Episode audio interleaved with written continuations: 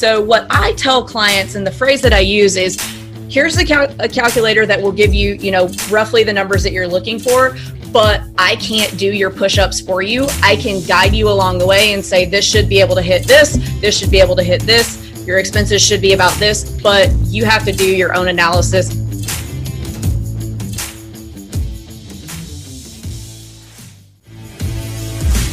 Do most agents who don't have access to the secrets that the top agents in our industry hoard to themselves grow and prosper in today's real estate environment?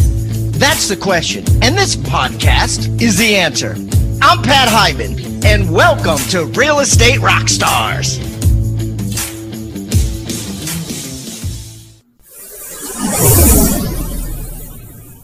Real Estate Rockstars. This is Aaron Amuchastegui, and I am back for today's episode the, that I'm super excited about today. I get to interview Avery Carl. You know, it was fun. I just got done chatting with Avery, we got to talk about that. She's been a long time, you know, fan of the podcast. We actually have a lot in common, some you know, some relationships with GoBundance and things like that that we didn't realize ahead of time uh, that we had. And so we're, t- but today we get to talk about kind of everything real estate. So Avery's been an agent for a few years. I'm gonna let you, I'm gonna let her tell the story. But when you get to hear some of her revenue volume stuff that she's done and kind of her skill set. Uh, I think you guys are really going to love it. And I think it's really going to go in line with a lot of the interviews we've done in the past month where people have talked about, you know, if you can find an investor and have them become your client, that can be a repeat investor and like find a niche for them. She's got some really unique stuff that I think she's going to be really skilled with. So, uh, Avery, thanks for coming on. Thank you so much for having me. I'm super excited. Like I said, I'm a super fan. I love it when people that listen to the podcast come on here. So any of you listeners that are out there, the anytime you guys message me and tell me we had a good episode, the I always ask like, when are you going to get on the podcast? So keep crushing it out there. And, you know, so many of you guys, if you're listening now and you've thought, uh, you know, put that on your goal list, make sure you get it on there. We want to get you on the podcast to share what you've learned with everybody else. So the so when did you get your real estate license, Avery? I got my real estate license the beginning of 2017, so it hasn't been too terribly long. All right. So the so not too long. And how much volume did you do last year as an agent? Last year, without the team, because I kind of started my team about midway through last year, myself personally, I did 60 million. So you did 60 million. You got your license in 2017. Yes. And you did 60 million in revenue last year. I mean, so listeners, right now, that is the big thing that says, all right, let's buckle up right? Let's buckle up and listen because the, if you're just getting your license now and you're hoping that two or three years from now you can have a $60 million volume year, that, that would be, that seems like a really, really crazy goal. But Avery's done it in just a few years and we're going to get to dial into that. So, Avery, how did you get into real estate? I got into real estate from the investing side, I, which is going to sound really similar to any real estate investor story. I had a corporate gig as a marketing manager was making $37000 a year. Uh, my husband and i decided to quote buy a rental property. We didn't even know it was called real estate investing back then. Yeah. and uh, so we bought one and we were living in nashville at the time and uh, the cash flow on that was really great. So after that first one we said oh well let's start educating ourselves on this so we can do this again. And we only had one down payment worth of money to to put down on anything. And so we thought how can we best capitalize this to make the most money off of it so that we can go buy more and more and scale this business faster. And so we, we settled on doing an Airbnb. Uh, again, living in Nashville at the time, we did not want to invest in an Airbnb in Nashville. The regulations are terrible, they're changing all the time. So felt like that wasn't a safe bet. So we went a few hours east of Nashville to the Gatlinburg Pigeon Forge area, the Smoky Mountain National Park, because that's what people do when they go there is they rent a privately owned cabin on an overnight basis. So the we figured, oh, the regulations are probably easier to deal with here. So we bought one there, quickly scaled that into five over that next year, and then that has become 28 units over the past three or four years. So uh, I got into having my license because when we were buying those short term rentals, especially in that market, I had a lot of questions about return on investment and you know the numbers and and how to manage these things that none of the agents that I found could answer. So we kind of had to figure it out all ourselves. And then I got my license just to do our deals, and then it grew from that to friends saying, Oh, how much are you making on this? How do you do this? I want to buy one. And then it just became a business from there. Yeah. And so has your niche always been, you know, kind of selling Airbnb investments to, to people or is there, do you do a lot of regular transactions as well? Uh, I tried to fight it being only the Airbnbs at first, because uh, yeah. I, I, you know, when you first start, you're like, oh, you know, I need to take all the business that I can. I need to get business from everywhere, and uh, my pipeline just kept being short-term rental investors. So I finally stopped fighting it and just said, this is all I'm doing now. This is clearly what I need to be doing. And so I stopped taking primary home investors. I don't even take long-term rental investors anymore only short-term rental investors that are really looking for vacation rentals which we can get into the difference between what i call a vacation rental and just a regular airbnb in a minute mm-hmm. but uh, just only vacation rental investors and uh, that's my business took off once i started cutting out just taking anybody it's almost like the four hour work week type method. Like I remember when I first read that and Tim Ferriss said, no, you need to focus on the things that make you the most money. They said 80% of your income comes from like 20% of your effort. So you were trying to do everything. And then somewhere along the line, you realized, well, just Airbnbs, you were getting more, more money for the amount of time you were spending. It was easier for you to get the deal, easier for you to get the client. So then that became your focus niche. So when, what year did you buy your first one? Uh, very like probably mid 2016 was when I bought my first one. All right, so you had your first one, and then you were interviewing agents. We, I mean, we hear this story a lot on here of people that they, you know, they were trying to buy houses. There wasn't a good agent there. They weren't able to find a good agent. Like, and this was just a few years ago too. So everybody out there, whether you're, you know, new as an agent or you've been an agent for a few years, it's remembering that there are plenty of places, there are plenty of people out there that still are struggling to find a good agent right? So if you can just bring the skills and provide the value, you will stand up because we do hear the stories so much of investors saying, Hey, I was asking the questions. Nobody had the answer. I had to find the answer myself anyway. So why was I paying an agent? And then also, if you're trying to, I mean, your primary goal was to be able to form investments yourself. And so, you know, being an agent, it's, a, it's the easiest way to generate cash flow. But then it, when you would buy the properties, would you use your buyer's agent commission as a discount or would you use it as a down payment for the property? I don't use it as a discount. I, I take that commission and, you know, just kind of it cancels out the down payment. So I haven't leveraged that as a discount because I'd rather have the cash in hand than I would, you know, a $12,000 discount or $20,000 discount amortize over 30 years. That doesn't do me any favors. So I take the cash. I think that's smart. And I think agents out there, as you're thinking about that, I remember early on in real estate, we were thinking about that, right? Like discounted buyer's agent commissions or being able to say, Hey, because I'm, a, because I have my license, why don't you sell it to me for less? And the, and I don't think that's the right way to do it. I think, I think uh, Avery's right in the sense that no, you take the cash uh, because that increases your, it increases everything. It increases your gross revenue when you're trying to get approved for loans later. Increases the cash that you have for that down payment, especially if you're going to start getting loans on that. So, Rockstar Nation, this is Aaron Amuchastegui. Hey, I hate to interrupt the current podcast that you're listening to, but I am so excited to share this with you. I just finished interviewing the original host of this podcast, my good friend Pat Hiban. You know, I got to talk to Pat about how he started his real estate career and a whole bunch of tips and tactics that he used to be successful. So if you haven't listened to it yet, go check out State of the Market number 49 on there, I get to talk to Pat about all those different things. You know, and in there too, he talked a lot about his six steps for seven figures book and training program that he built over the last couple years. And I realized I haven't done a good enough job at reminding all of you lately about all of the resources that we've built for you out there. So if you want to check out Pat's course, we've got like a three minute summary video when you go to it. It includes so many easy to follow tips that you can follow on it like a day to day basis. You get email reminders, all sorts of different things that come with that course. You find that you go to rebusuniversity.com, R E B U S, rebusuniversity.com. Look at courses. You can find the six steps for seven figures book. And really, there's a whole bunch of other courses in there too. Our normal prices used to be 1,500 or $2,000 a course. These are real deal professional courses. But now, uh, during quarantine, a lot of them are priced down to like 90 bucks, 95 bucks. So we've slashed the prices because we know right now is a time for everybody to be focusing on growth and education, especially while they're feeling like they don't have as much to do. And if you go in there and you figure like, like there's a lot of different courses you want, maybe you don't want to buy the a la carte. You can go to futureofrealestatetraining.com and you can get access to all of our different courses for 97 bucks a month. I think there's a discount on there if you go a year, or there's even like a lifetime option that you can pay to get access to every course we ever put on Rebus University for as long as we have it. So go check out those options, Rebus University or futureofrealestatetraining.com. All right, back to your podcast. Sorry for the interruption.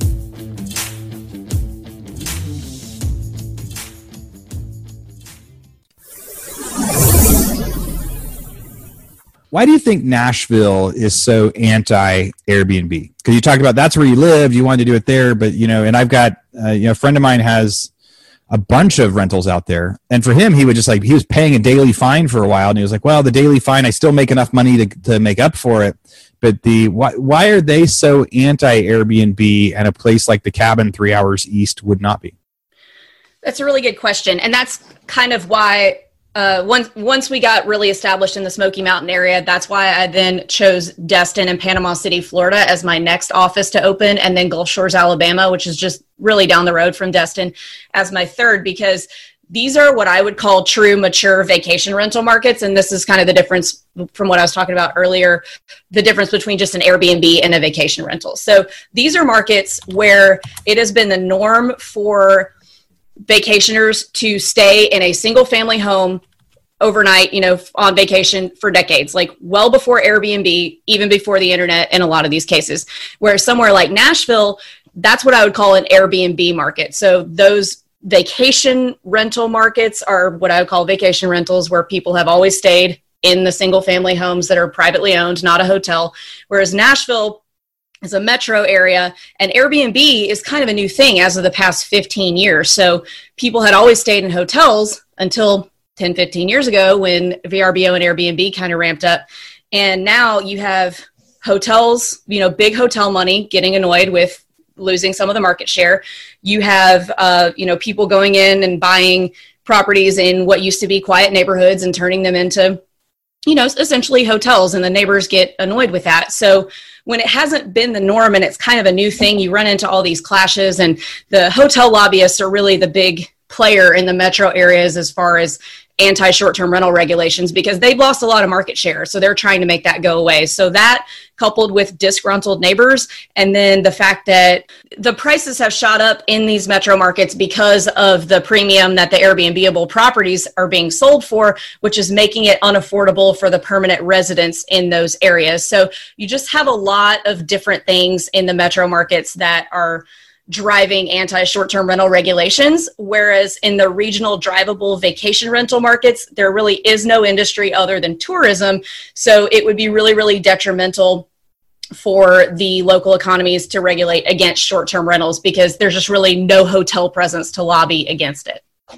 That makes a lot of sense. So the so one of the things that Avery said there is there's a difference between an Airbnb of a normal house in a normal neighborhood that you also rent, uh, and there's a difference between a vacation rental area where there's a bunch of that. So, like in Northern California, it's like Lake Tahoe. There's a bunch of cabins on Lake Tahoe that people go to for the night, for the weekend, for everything. This place that, that's a few hours east of Nashville, that's normal.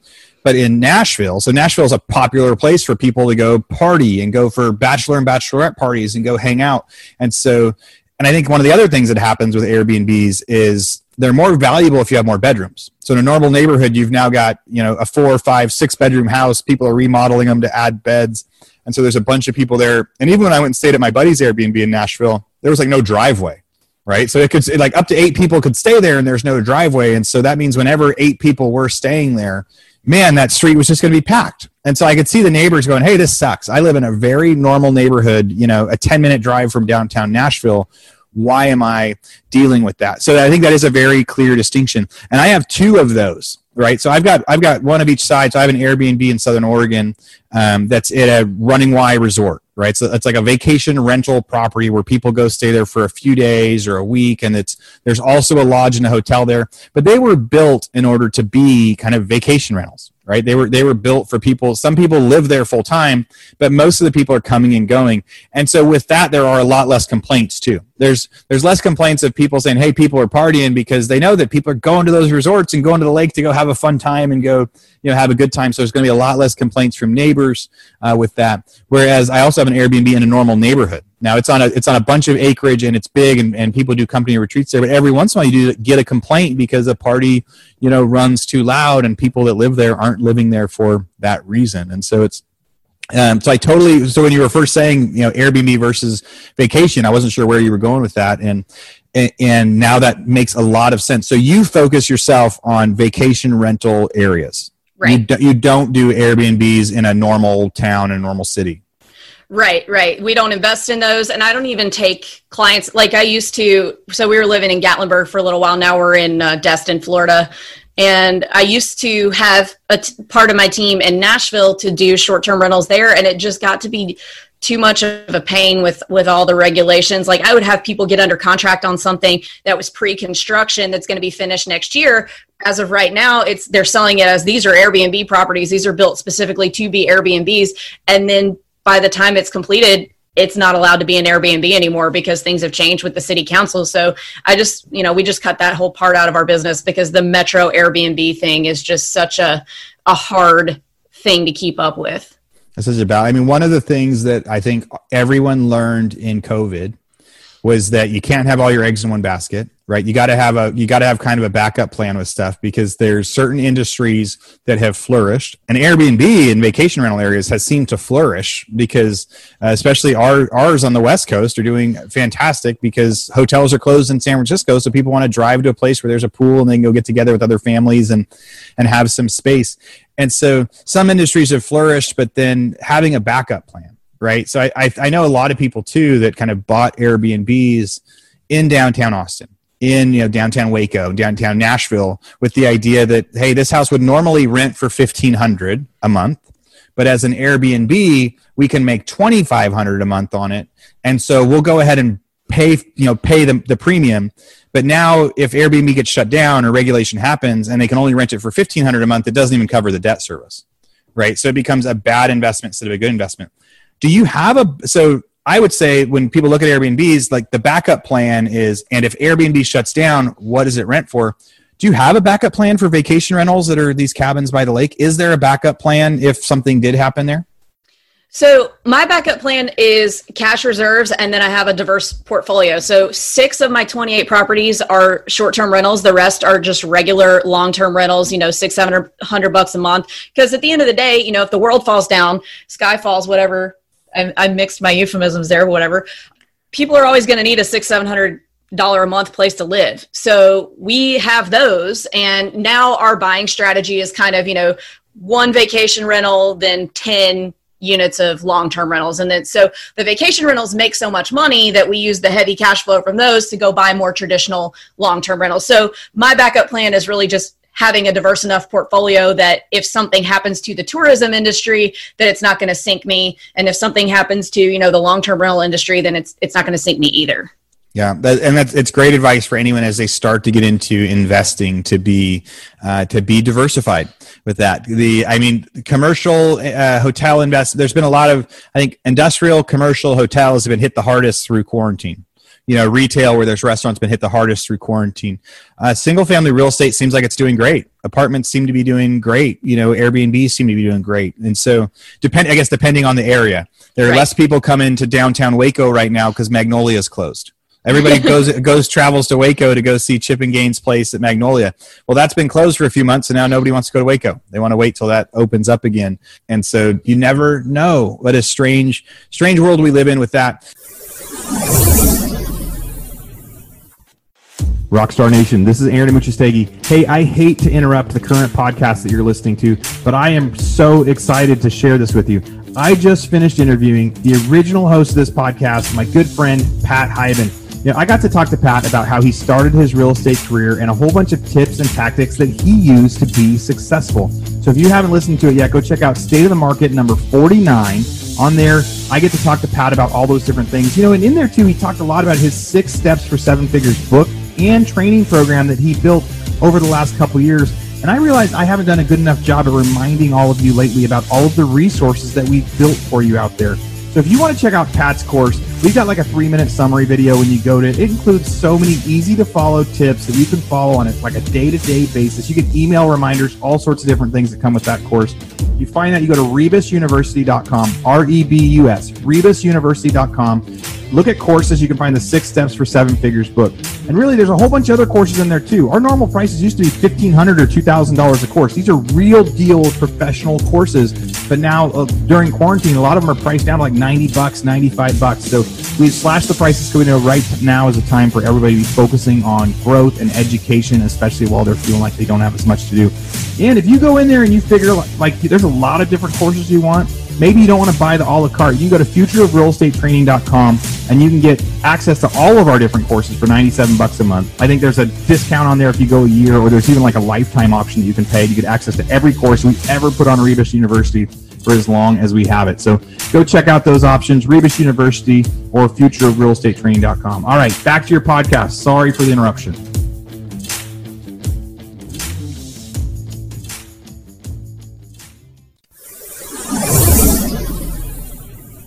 So you talked about you know when you were looking at, at, to go find your first investment properties you would ask questions to the agents. They didn't know any of the answers. Now that's what you provide to your prospective investors. So if somebody that listening right now wants to go do that they want to go find some vacation rentals and present them to an investor what's the info that they should find and be ready to present to an investor and how do they know if it's a good deal Okay, that's an awesome question. So I would first take a look at what markets are around you that are drivable because just because it's drivable and remote does that and it might be fun to go there does not mean that market is going to be a good investment. So uh, I mean, this is going to sound silly, but Google's a really good place to start because if you just take a look at the best places to invest in short term rentals, well, Gatlinburg is number one on that list in on a lot of lists because we get 13 million visitors a year to the Smoky Mountain National Park.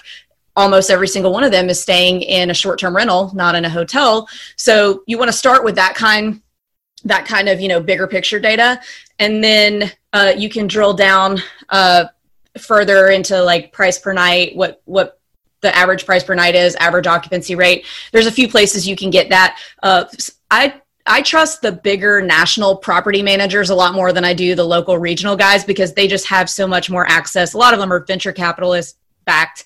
So they have a lot more access to you know big data and good good data and machine learning on these things than just the local guys. But uh, AirDNA is another uh, really accessible tool for us to be able to go and just look at okay this is what the average price per night is for a two bedroom in this market. This is the average occupancy rate and their data is not perfect, but it's pretty good and cost effective. So uh, really, you just want to start with all these data points. The so you can get projections from the big national property managers, AirDNA, and then just going on the the sites like Airbnb and VRBO and looking at what what the listings on there look like what do their calendars look like how booked are they how far out are they booked? Things like that. So you know you want to start there and then you can kind of work down into the more granular data like what are the expenses? Uh, you know how much does, does everything here have hot tubs? How much is that? Are there any extra expenses that you wouldn't think about? Like in my market pretty much everything's on a well. People don't really think about wells that you know if they live in like a big city uh, and yeah. there's not really there's not a lot of expense to deal with with the well. You just have to change the filter once a month. So, uh, you know, going to start with the big data, the market wide data, and then drill down into the individual properties. Yeah, I was on a I was on a short term rental panel. It was like a three hour panel a few weeks ago with the founder of AirDNA and and uh, among a bunch of other people. And they talked about at the beginning that you know, the data just wasn't out there and they just went on combining it but they're combining it the same way that you're talking about doing it manually right so they can so you can buy services like that pay for services like that i like to look at it um, when, when we got to analyze ours we went through this a similar sort of thing. So agents out there if you've never looked at an airbnb or a rental it's kind of like doing a cma right? So when you're going to buy a house you go see what did the houses that look just like this sell for right? And you go, okay, the ones that look just like this sold for 180,000, so we're going to list this one at 180,000. You're essentially looking at comps. Um, if you're going to buy a house for a rental investment, you do the same thing. You go look at comps, and you can go into Zillow and and see what recently what's listed for rent right now in that neighborhood. Does it look like mine? Is it you know is it the same sort of floor plan? And if and if that one is listed for rent for 1500 and next week it's rented out, then that's a good price. But if it's been listed for 1500 for six months, then you can tell yourself that you're probably going to have to list for less. When you go to the Airbnb analysis, it's similar. Um, one of the things that, that Avery mentioned that I think is really cool is before I bought the one at the Running Y, I went into Airbnb and I looked in that neighborhood. And because there's a bunch of houses that were the exact same house, right? There were condos that were built as vacation rentals. So you could click at all of them and say, what's this one, this, what's this person's average price? And then you could say, see their calendar, and you can look at their calendar next month and go, okay, here's how many days they have booked. So when she's talking about, you know, how to analyze that, like what's our income for that first you're going to look at you know here's a similar one and it actually rented for 20 days last month and 20 days next month. You're like, okay, so that's top line. It rents for $200 a night. So you go, okay, it's $4,000 at the top. And then you have to kind of look at it and say, well, how many guests did I have?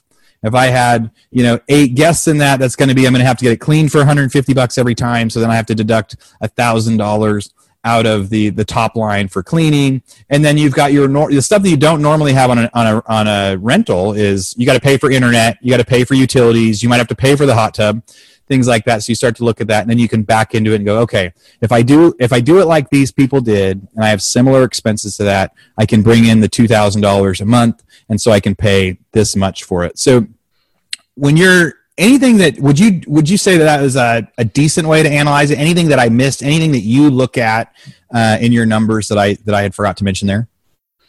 No i think you pretty much hit everything. That's that's great. So the so what sort of return are you looking for? So when you go look at that and you go okay here's a house. It has the potential of making 2000 a month. What return are you how much will you pay for that? How much would you recommend to your your clients to pay for that well, it just depends on the property. So, in the markets that I'm in, the four bedrooms and up have a significantly higher return on investment than the three and below. Okay. So, you know, that's going to those are going to be doing a lot higher than than 2000 a month, but you want to be able to hit at the very least a 15% cash on cash return. So, for the non-investor agents that are listening to that, the money you put down at the front versus the money you end up with after all the expenses at the end of the year. Uh, you want that to be 15% or better. But I mean, um, 20 to, I mean, sometimes even up to in the above 40% is totally attainable in the markets that I'm in. I mean, it's not sitting out there on the MLS and every single property and just waiting. Hard. Yeah, yeah, you got to wait and you kind of got to you got to watch for it and you have to jump on it and be ready when it comes, but it they they pop up all the time. And when you're saying 15% cash on cash, is that net? Is that your your so that's after you pay your cleaners and your and your changeover fee? You want to so that's a big difference between normal rentals, right? So I would say Airbnb investments are riskier than single family right? But the right. but with the return that Avery's talking about here, a 15% cash on cash return for our single family stuff, we're looking at like a 6 to 8% cash on cash return. Right? After all expenses, if we buy a house for $100,000 at the end of the year, we want to have, have made 6 or $8,000. Um, that's a good safe return. It's you know, it's really easy to see. There's not a lot of work involved of moving stuff in and out, There's, you know, other than normal landlord stuff. Airbnb is more work it's more active, uh, but that return is much higher. One of the big differences that I was I was learning in Airbnbs that I think you know, and and maybe you have some stories about this, is it really is a service industry, right? So I was as a as a real estate investor going into that was much newer when you're like actually, you know, if you have a rental property and somebody you know calls you at nine o'clock on a Friday night about the air conditioning being out you can schedule somebody for Saturday, Sunday, or Monday. I mean, you could say like, "Hey, this is the emergency guys can't get there till Monday. I'm sorry." If that happens on an Airbnb, it's like a huge deal, right? No, somebody doesn't have air, air conditioning at their Airbnb, like you've got to rent a portable machine to come on the weekends, or you're going to get a lower return is that accurate? Do you have similar feelings with it? The uh, you know, is it? Do you live and die by the by the reviews that people give you? You do live and die by the reviews, and uh, so what we do, and I think that's a big limiting belief that a lot of people have about doing short term rentals is they think they're going to get those calls every night in the middle of the night, and they're never going to be able to sleep, and that's just you know it doesn't happen nearly as much as people think that it is going to like is it going to interrupt your dinner at some point? Yes probably but we don't get those kinds of calls. I mean across six properties in five years of doing it it's probably happens like i mean twice a year maybe. So what we do is we uh, if we can't fix it in one or two phone calls in like 20 minutes then we offer a refund for those nights and you know say okay you know we can't get anybody right now but we're happy to refund you for these nights. And uh, we try to just fix it that way. We would rather them leave happy than sit there and and stew and be mad at us for the next two days because we can't fix the problem. But it's it's pretty rare that that comes up but that is something that you have to deal with because it is a review based business. So when you're when you go present those deals to your investors so you go find one and i mean now you probably want to you, you want to keep a lot of them but but the but you still have plenty that you find and you go bring to your customers as an agent so you go present it to your customer and say, hey, here's an opportunity for an Airbnb investment. Or they probably came to you and said, hey, I want to buy an Airbnb. And right. you're like, okay, here's a good one. and this one will give you a 15% return and you show them all the numbers you should get 10 people a month you should get to do this and here's your projected return so I have a calculator that I built around the markets that I have to help with that, mm-hmm. but I have found it's best and actually David Greene said this on our mastermind the other day.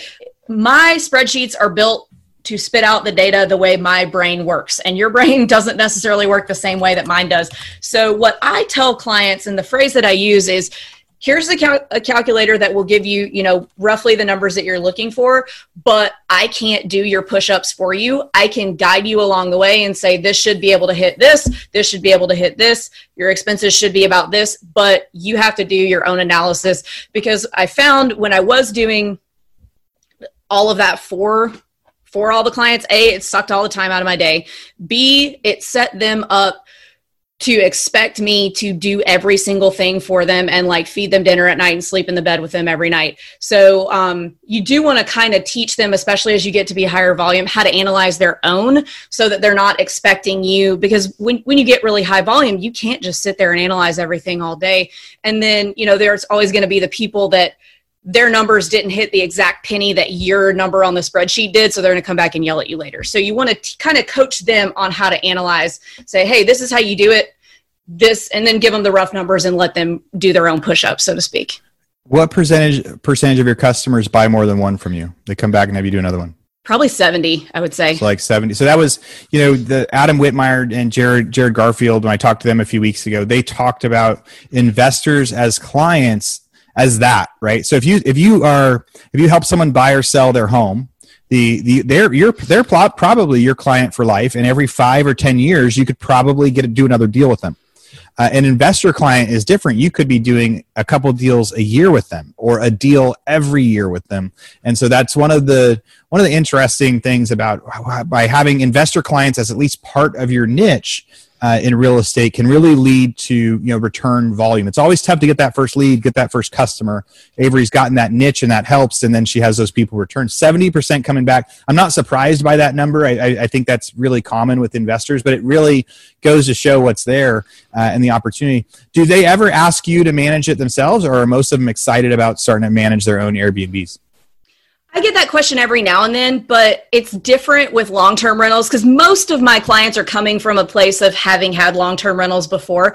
Uh, having a property manager for long term rentals, it's only 10%. You know, 10% of 700 bucks a month is not that much, but the standard for short term rentals is at least 20%. And if you've got a property that's gross, I mean, it's even up to 40% in some markets. So if you got a property that's grossing $100,000 and you're paying 20%, that's you know that's a lot of money to be paying someone. So it's it sucks a lot of the cash flow out of the deal. So what i do as my value add as an agent which because you know people are like with agents it, a lot of them don't see the value in us. They're like you know they're all the same. They're used car salesmen. They're like bookies. They're whatever you know sleaze. Uh, so the way that I set myself apart and value add is I teach all my clients how to do it, how to self manage from wherever they live. I we we have a guy in our office that that's what he does is he shows our clients how to run their Airbnbs, the automation tools. We get you set up with with uh, vendors and everybody that you need to be able to make that money yourself from your iPhone, so that you don't have to pay somebody twenty thousand a year to do it, and you could take that twenty thousand and go buy more real estate with it. So yeah. that's what we do. I would love to get some uh, some of those tools. Did, did Curtis ask you about putting something in our agent toolbox uh, yes. to provide for people? Did you have a, something that you'd be able to provide in that? Yes, I am going to provide my uh, short term rental calculator. That is awesome. That's what I, I, yeah. I was hoping you were going to say that. So the uh, as you were going through that, I was thinking that would be a great thing for our agents. You can always go to the toolbox and get that stuff, and you'll be can do some of this analysis and maybe provide some of that same value to your prospective clients that that Avery's doing. So tell us about your team. So you are the short term shop broker with EXP. You're in like three different states right now. How how big is your team? And I think you said you did 60 million last year. How much is the team doing, and the and what's that experience like? Awesome. So uh, I have six agents in the Smoky Mountain market right now. I've got two in Destin and Panama City Beach, Panhandle, Florida. I've got one in Gulf Shores, Alabama, uh, looking to expand to the Carolina beaches and then the North Carolina side of the Smoky Mountains over the next year. So, any agents that are in those markets, hit me up. I need to hire you. yeah, the uh, and and she's serious too. I know Avery's team is growing. So if you're looking at at trying to get into this in any of those different areas, I'm sure she can teach you a lot about Airbnb stuff and be able to keep you busy. So 60 million in in in gross last year. What's the average price of a house? Average price point is about 400 across the board in these markets. Uh, you, you, know, you get a lot of like two bedroom condos and stuff, but then you get a lot of, we've actually seen in the past year a big gain in investors who want to go buy the big, you know, $800,000 properties too. So that's growing all the time. Yeah, it's uh so what was your so during COVID and quarantine and all the the craziness, what did you see with your investments during that time and what's your long-term outlook for vacation rentals? Also a really good qu- question. So March and April, you know, calendars completely cleared. Yeah, that didn't nobody. yeah, yeah, that didn't count. It didn't happen. And March and April was canceled. Uh, it so was canceled. it was canceled for Netflix binging. Yeah. So you know, everybody, every market was was that way. And as soon as the we were able to break even, honestly though, because uh, you know, as people that live in big metro areas that are drivable to our markets, that maybe live in a small condo, saw, oh, I'm going to be working from home for a month I don't want to sit in my small condo. I want to come rent your cabin in the woods for two weeks and work from there. So we actually did break even those two months without having to dip into any cash reserves on our Airbnbs. But once everything started opening back up, the tourists just like kicked the doors back in and they are they came back with a vengeance. I mean, we would be 100% booked right now anyway because it's summertime, but as soon as everybody was allowed to leave their houses. We were getting higher prices per night than we've ever seen, even on holidays. And people have just were just like, but they're busting to get out of their houses. And a, they don't want to get on planes in, in a confined space and be breathed on. And they don't want to go to big metro areas with a whole lot of people and be breathed on with the current situation with the virus. So they're driving to wherever they can get to to get out of their houses. And we have strategically bought in markets that are drivable. So we really reaped the benefit of that. You know barring any big second shutdowns it's actually caused a boom in the markets that we're at. Yeah i've seen I, I have definitely seen the same thing for those those outskirt areas where people are trying to get there. And so i think you know as people are trying to uh, thinking about investing or if in airbnb or becoming a, you know getting into that niche or they want to start experimenting in it I think the downtown city stuff is it's going to be a while before we know if that's a safe investment or not. Because right now the demand to be in downtown Austin isn't the same. The demand to be in downtown Nashville isn't the same. Those are two of like the music capitals of the world, and the and all the bars and music are closed. Right, like there's you can't go listen to music right now, and so nobody is going to come there. But when it comes to drivable places, so places that are drivable near you know heavily populated areas where people can go drive to go get their vacation. I think I know my family right now is in desperate need of a vacation. They're in desperate need of going, hey, where can we go for a couple weeks? I've got four kids. We're usually traveling the world. We usually spend a couple weeks, you know, flying somewhere every month. And you know, we haven't flown anywhere since all of this started. And we, you know, we left a vacation early for that. And so I know we've been looking like crazy for what's drivable for us. And we have not been able to find very many options uh, for for here in Austin, Texas. And so, yeah, I think there is a, a really good long term opportunity there. What about you know real estate in general? Anything that you have seen in the last few months that you're like, wow, that's changed everything. What are some big things that you've learned through COVID and quarantine?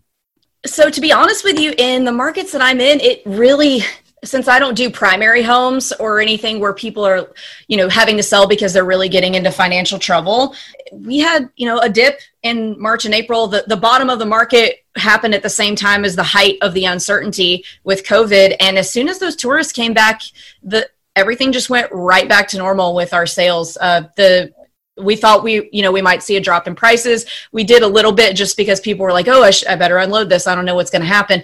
But now that the tourists are back they've they've stopped being as negotiable the sellers. I i had three million dollars which is not funny. It sucked. But three million dollars in listings pulled from me at the end of april by panic sellers who at the beginning of march said oh my god we need to sell.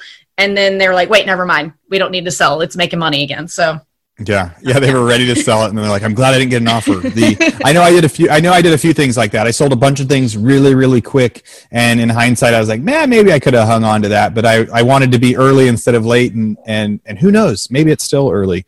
We'll get to see what happens in the world. So you're also so I'm part of the GoBundance Men's group. The you uh, are part of the GoBundance Women's group. Do you want to do a, just a shout out for GoBundance or tell people what GoBundance is?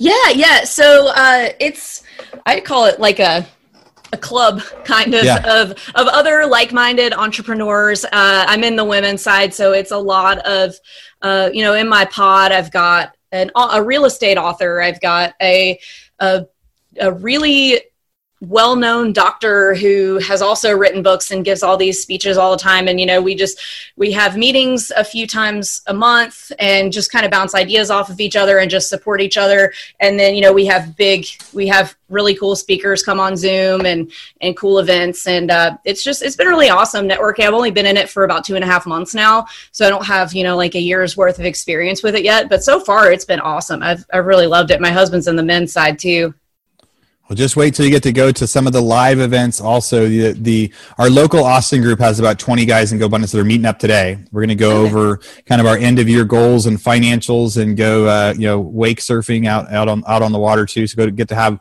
a little bit of fun out there. And then Avery, if people want to kind of reach out to you, if they want to come find you and learn more about Airbnb stuff, or if they want to join your team, if they've realized that they're in one of those markets that you're expanding into, what's the best way for them to reach you? You can find me on my website at theshorttermshop.com. My uh, my email address is right on there info at the short term shop and i also need agents in the existing markets that i'm in. So the smoky mountains and destin panama city and gulf shores orange beach alabama. So yeah please reach out Yeah, reach out to Avery. She has no shortage of deals right now. She is she is super super busy in a time when so many agents um, are having to work extra hard. So the so that is that's really really awesome news. The Avery, and if, if there was one thing that someone could have told you when you first got into real estate, either as an agent or an investor, what's one thing that looking back you wish you could tell yourself now? I just wish I would have started earlier. Honestly, I mean, uh, you live in Austin, sounds like so. I went to school in Austin. I went to University of Texas, and I remember I was mm-hmm. bartending at the Jackalope downtown in college, and yeah. uh, all the the bartenders who were older than me were buying these like seventy thousand dollar houses on the east side of Austin, and I was like. Why would you do that? That's not as nice as my parents' house. That's uh, why would you do that? And now, yeah. you know, they sold them not even three years later for like half a million. And I thought, oh yeah. wow, if I, why was I so dumb? Why, why did I have to be like that? So I, I would have just told myself to pull the trigger in both sales and in, in investing. Pull the trigger. If you guys are on the fence with something about trying to figure out if this is a good industry or something good to get into, Avery says, pull the trigger. Now, Avery, that was an awesome interview. The uh, I look forward to chatting with you again somewhere, somewhere down the line. The uh, thanks for coming on, and uh, we hope that a lot of people reach out to you. Awesome. Thank you so much for having me again. All right, real estate rock stars. Thanks for thanks for joining us. We'll be back again soon.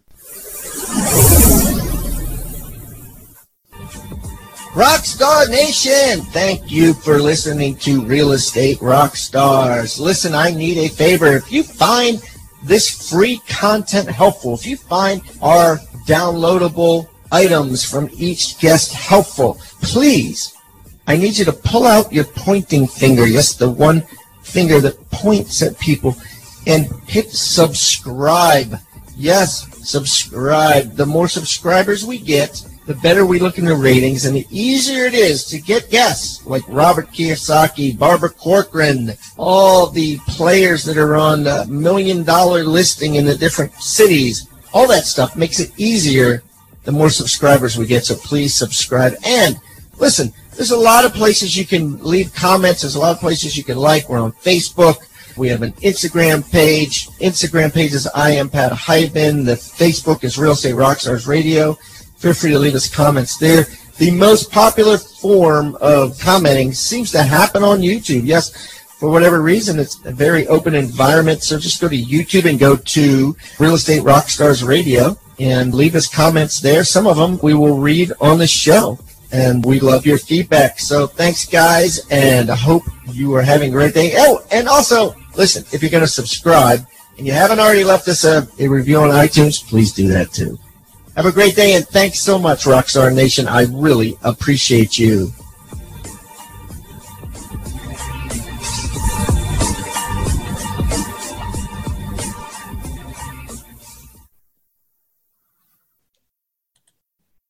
This podcast is a part of the C Suite Radio Network. For more top business podcasts, visit c-suiteradio.com.